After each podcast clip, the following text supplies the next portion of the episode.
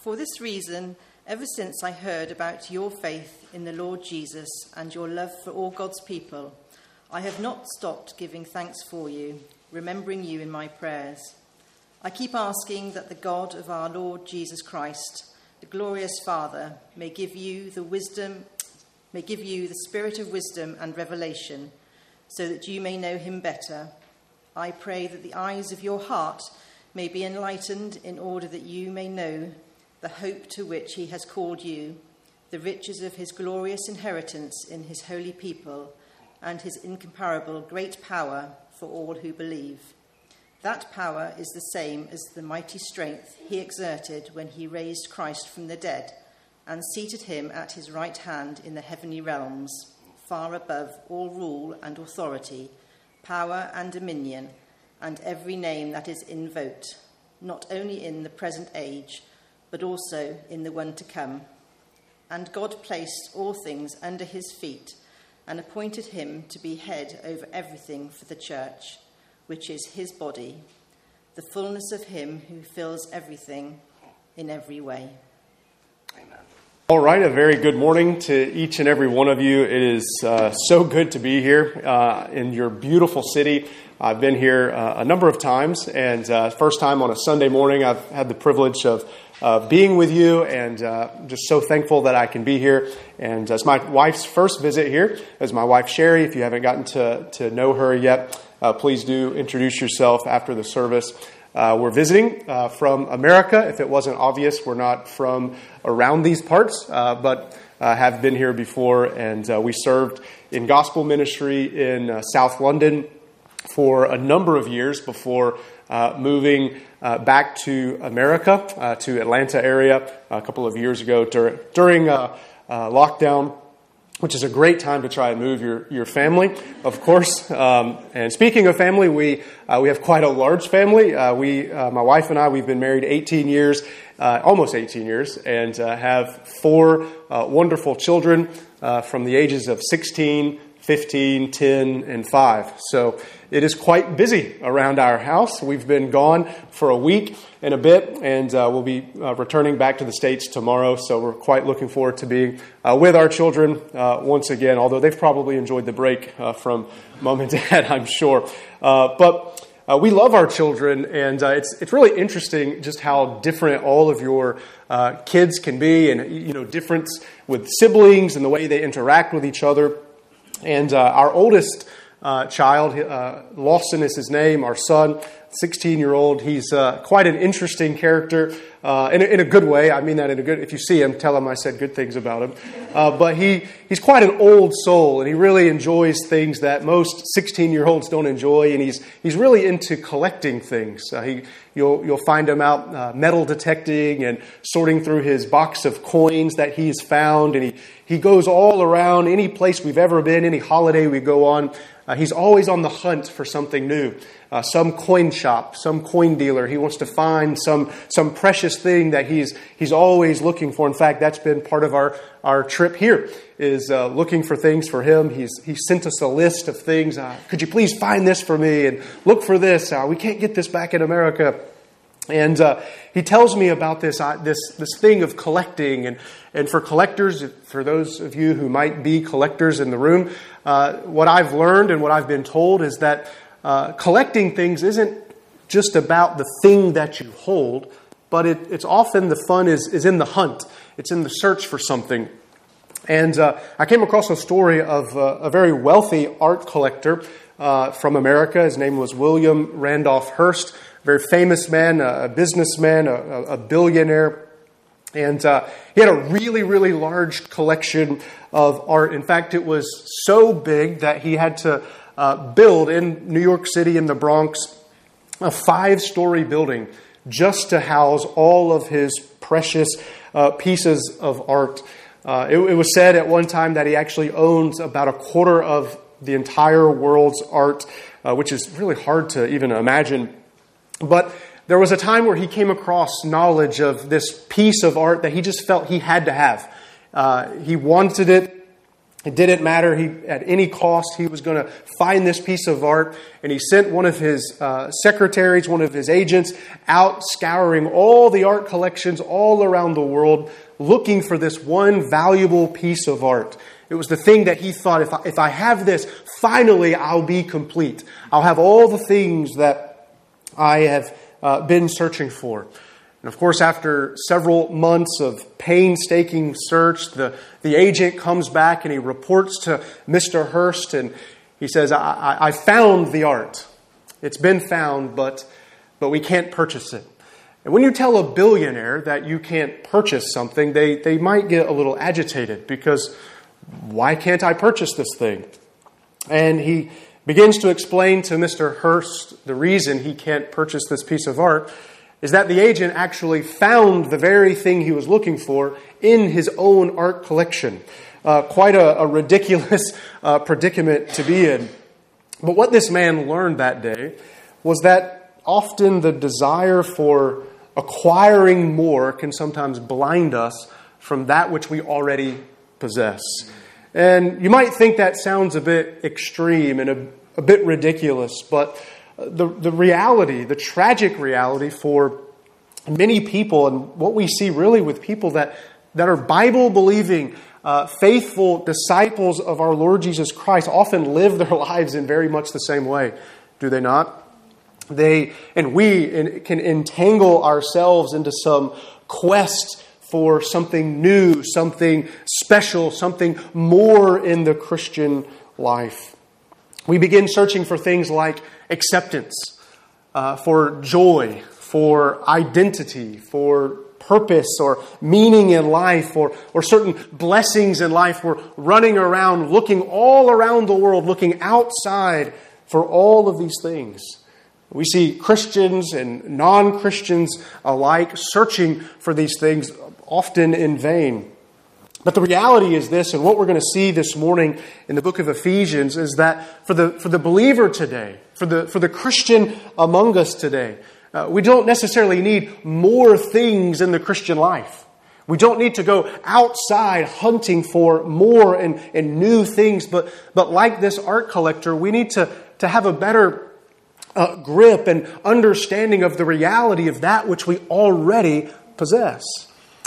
And in this book, of Ephesians, this letter to the church, uh, Paul has, leading up to this prayer that we've just read just a few moments ago, uh, he's, he has really told these believers uh, about all the things that they have, and he's going to continue to do so through the book of Ephesians in the first three chapters. And he tells them of all these spiritual blessings uh, that, that they currently possess.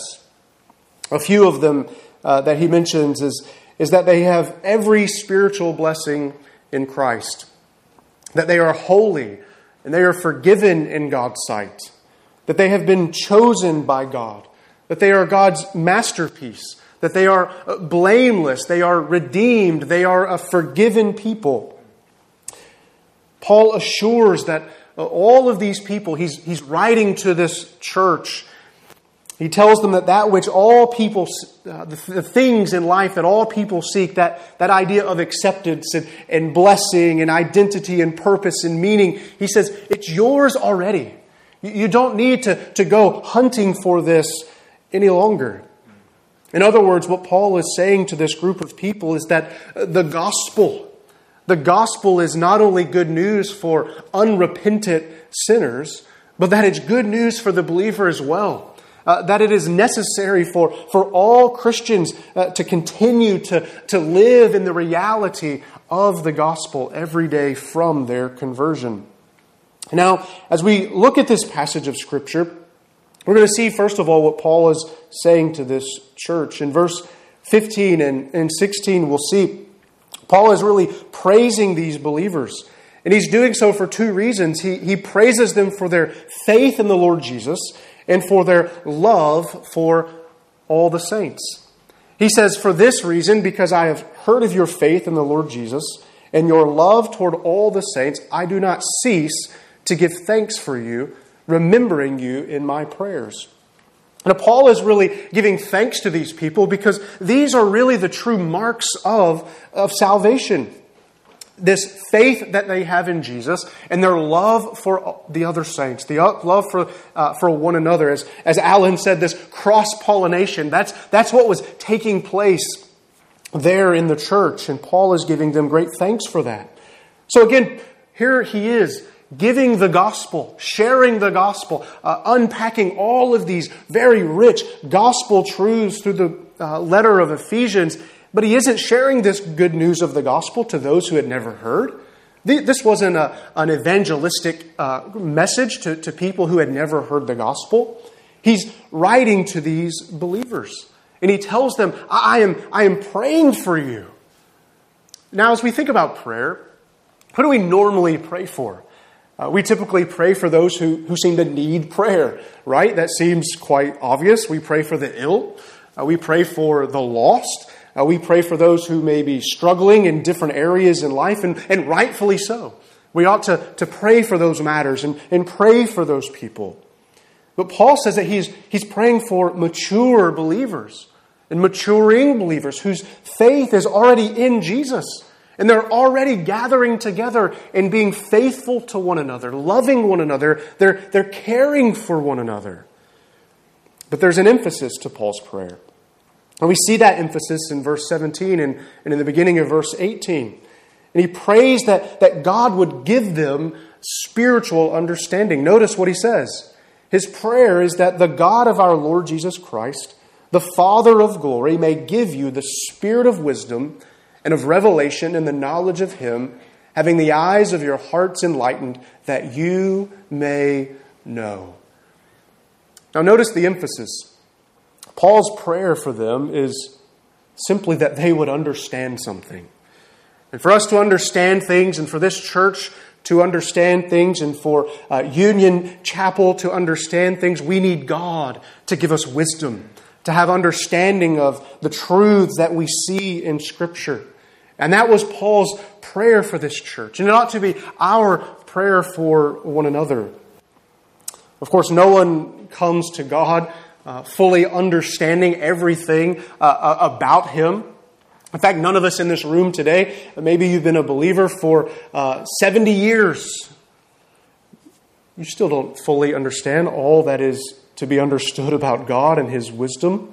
But He wants us to continually be on this journey of, of faith and coming to a, a growing understanding of who He is and what our relationship ought to look like with Him.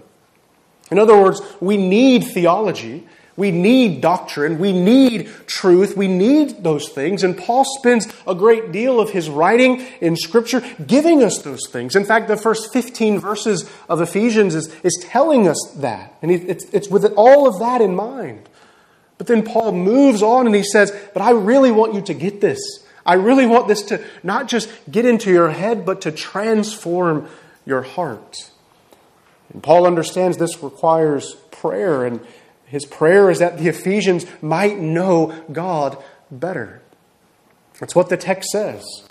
And of all the things that Paul might have, have asked for, this is what he puts at the top of his list here in this prayer. But what was it that he wanted them to understand? He wanted their eyes to be open, but it was to a, a few very key and specific things. The first thing we see is that he says there in verse 18 that you may know what is the hope to which he has called you. Paul wanted them to know this thing about salvation. In other words, it was a, a knowledge of the past. And this hope, this, this calling that he's referring to, is, is referring to their salvation. He says in Ephesians 4 1, I therefore, a prisoner of the Lord, urge you to walk in a manner worthy of the calling to which you have been called. He says in Philippians that we're to work out our salvation, but none of us can truly work out until we first understand what has been worked in us. And so Paul is saying, I want you to understand what took place at salvation. That's why it's vital what we just saw take place with the kids' talk. Uh, to begin all the way from the, uh, from the very beginning of the Bible, to begin with, with the Garden of Eden and see why do we need a Savior? And what was this story unfolding in Scripture? Where is it all leading to? Paul is saying that we are to really understand what salvation is truly all about. We need to understand where our hope truly rests in. And of course, for the true believer, Jesus Christ and his finished work uh, on the cross, that is our hope. That is the hope of our salvation. That is our calling. And to have a, a, a shallow view of that, to have a, a, a not a real uh, deep understanding of our salvation, it really leads to this unfulfilled Christian life. It begins to, to drive us to different ways of living. It, it can push us to, to trying to perform, to, to achieve God's holiness, or, or pretending that our sin was, was never really all that bad. Paul is saying, I want you to really understand just how bad you were and just how good God really is. He wants us to know how secure that we are in Christ as His chosen. He wants us to know how loved we are as His children. He wants us to, to get a, a, a grasp on our identity being rooted and grounded in Christ. To be confident in these truths because we are confident in Him. And so that is Paul's prayer. He's saying, You are believers, you are Christians, you are the church, uh, but I, I want you to, to really fully understand these things. But there's more to come. He goes on to say, Not only do I want you to understand that which took place in the past, he says, I want you to know that, that you have a bright future ahead, to have knowledge of this future. And he says in verse uh, 18, What are the riches of his glorious inheritance in the saints? Now, Paul has already uh, tried to unpack these truths in verse 11. He, he speaks of this inheritance that is ours to come one day. He gives us the theology of that. And now he's praying that these believers would remember that. They would look forward in great anticipation to that, to be encouraged in that. That their union with Christ means that we are partakers in all that is His.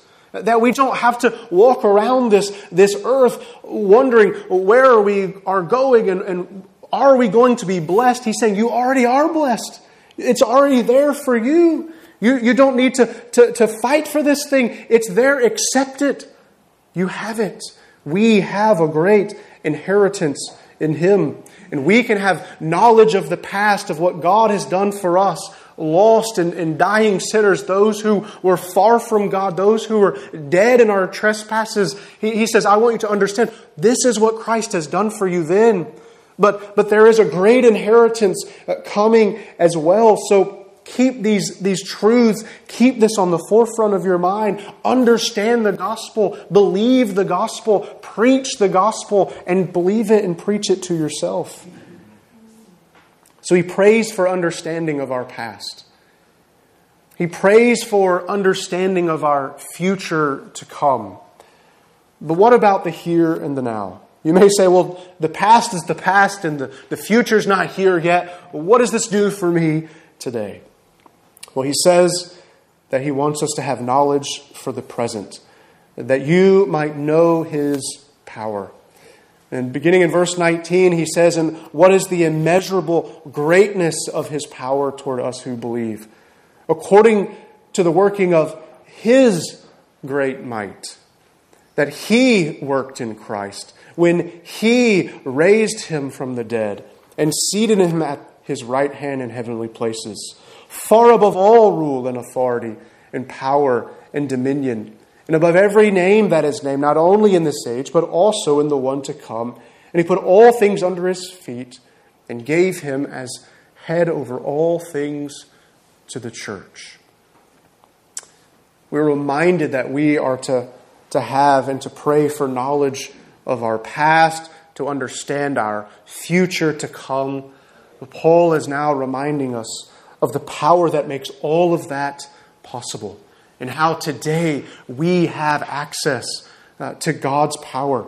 And it's the very power uh, that God raised Christ that we just talked about that power that, that rose him from the grave. He's saying, I have that power today and I have it for you. And it is, it is through that strength, through that power that you can remember these truths and to understand these truths and to live out these truths and to, to preach these truths and to give them to other people.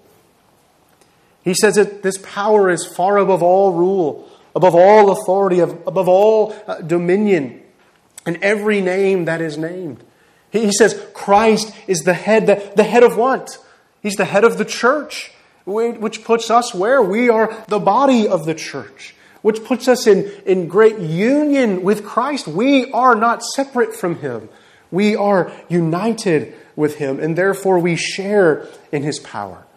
And so, what Paul is really wanting us to understand is, is listen, church, this isn't something that you have to beg for to work towards, to even pray for, and to, to hope for. He's saying this is a present reality.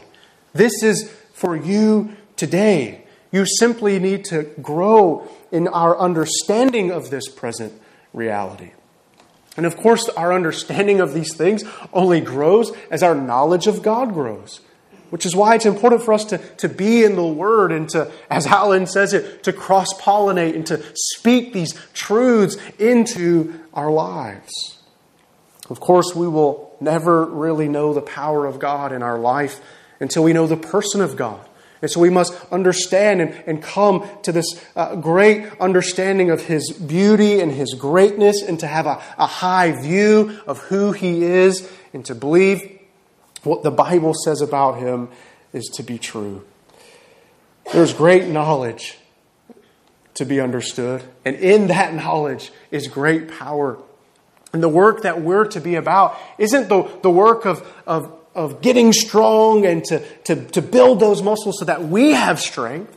Our responsibility is to be near to Christ, to abide in Him, and our nearness to Him is what gives us that strength. It gives us the power to understand, to believe, to preach, to speak. We're all tempted, aren't we, to doubt? And to wander. We talk about sheep and lambs, and we, as my wife and I were driving in from London a couple of days ago, we, you see these fields, you see the sheep, and, and uh, we saw a, a, great group of them coming all across, and, and uh, the, the modern day shepherds aren't on, you know, with their big staff, they were on uh, ATVs, four wheelers, quad bikes, and all those things, and, and they're leading the sheep because sheep wander. That is their tendency. That is my tendency and uh, if I'm not uh, rooting myself in Christ and abiding in Him and, and being near to Him and doing all that, that I need to do to, to remain close to Him, I begin to wonder. I begin to doubt. I, I begin to, to wonder are these things really true about me and in my life? And Paul is saying, I'm praying that you'll never forget. I'm praying that daily you'll be reminded of these things, that you will get a, a grasp, an understanding of these things, that you will know where your hope really rests. And so, church, we have been blessed. We have every spiritual blessing in Christ. It is there for us. But if we're not careful, we allow, like this man did, this desire to acquire more to blind us, uh, to remove us from, from seeing what is already real in our life. And that is a miserable way to live. And I'll be the first to tell you, I've lived there. I've been there. And in my, again, as I said, my tendency is to go back to that. And so I need to be constantly pulled back and drawn into nearness with Jesus. We all need these things. And so, how do we do this?